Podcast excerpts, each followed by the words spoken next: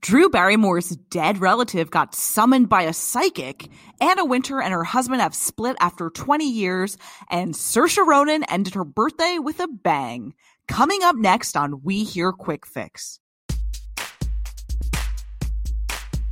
Hi, you're listening to We Hear Quick Fix. I'm Maggie Coglin. And I'm Ian Moore. And here's the rundown of the hottest Page Six stories, including The Joy of Six, our most satisfying piece of gossip. First up, a psychic summoned Drew Barrymore's dead relative. Problem is, that relative is very much alive. Yeah, the psychic appeared on Drew Barrymore's new daytime talk show to give the host a reading and said that she, quote, sensed the aura of a judge.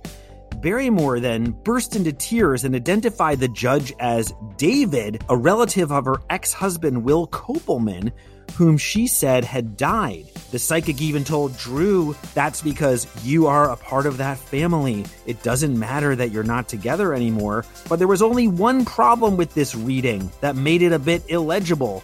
Judge David Kopelman is 82 years old and doing just fine in Boston, Massachusetts. They could have just called him on the phone. But art consultant Will, who was married to Drew from 2012 to 2016, told Page Six, Drew and I have a close and highly amicable co-parenting relationship. That being said, the segment was a solid laugh considering my uncle, Judge David Kopelman, is still very much alive. None of my dead relatives, all of whom I'm sure would have really liked Drew, are speaking with some sub-mental hack working the talk show circuit. This, I assure you. Now, a rep for Barrymore explained that the grandfather of Will is Frank, who was a judge and is deceased, and David is Will's uncle, who's alive and also a judge, and that was the confusion that Drew just got the wrong judge. Meantime, the psychic, when we summoned her for a comment, told us, I felt a judge who is passed. Drew said David. I only felt a judge. Maybe Drew should stick to E.T. instead of ESP. Up next, Anna Wintour and her telecom millionaire husband, Shelby Bryant, have called it quits after more than 20 years together. It seems that the Vogue editor's romance has chilled. Now, it's not clear what caused the split, but we're told that Shelby's been spending time in his native Texas. And we all know that Anna Wintour is not going to be hanging out there. Now, it's been quite some time since Anna and Shelby have been seen together, but back in February, Page Six spotted Anna out to dinner with a British actor. Yeah, Anna Wintour was out with Bill Nighy, the British actor, and sources said they were beaming the whole time. But we've repeatedly reported that these two have been together, seen out on the town, and sources told us that the pair are just good friends. They've also been spotted at plays in New York and London. Well, even though the reason for the split was unclear, I guess instead of a September issue, we know that Anna had a relationship issue. And now it's time for The Joy of Six, the most satisfying Page Six story of the week.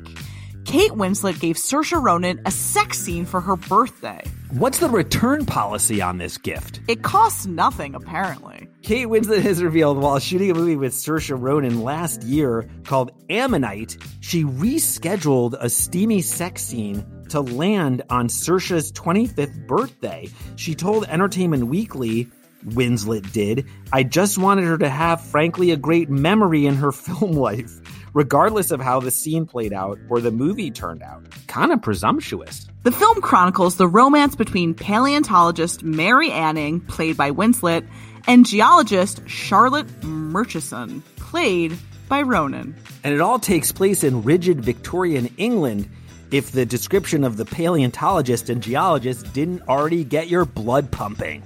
So Winslet asked the production to reschedule the shoot on Ronan's birthday. The whole titillating scene was choreographed by Winslet and Ronan themselves with no rehearsals or blocking beforehand. Choreographed? An interesting way to think of filming a sex scene. I guess there are a lot of moves. Winslet also said she knew it would be great just because of the experience that we would share together. She reportedly went into the shoot with knowledge that it would be very equal. The film is already being touted as a frontrunner for the postponed 2021 Oscars. So this could be the birthday gift that keeps on giving. And if they don't make it to the Oscars, I'm sure the MTV Movie Awards could end up giving it Best Victorian Lesbian Sex Scene. And that's it for your We Hear Quick Fix. For more juicy stories like these, you can check out page6.com. And we'll see you next week.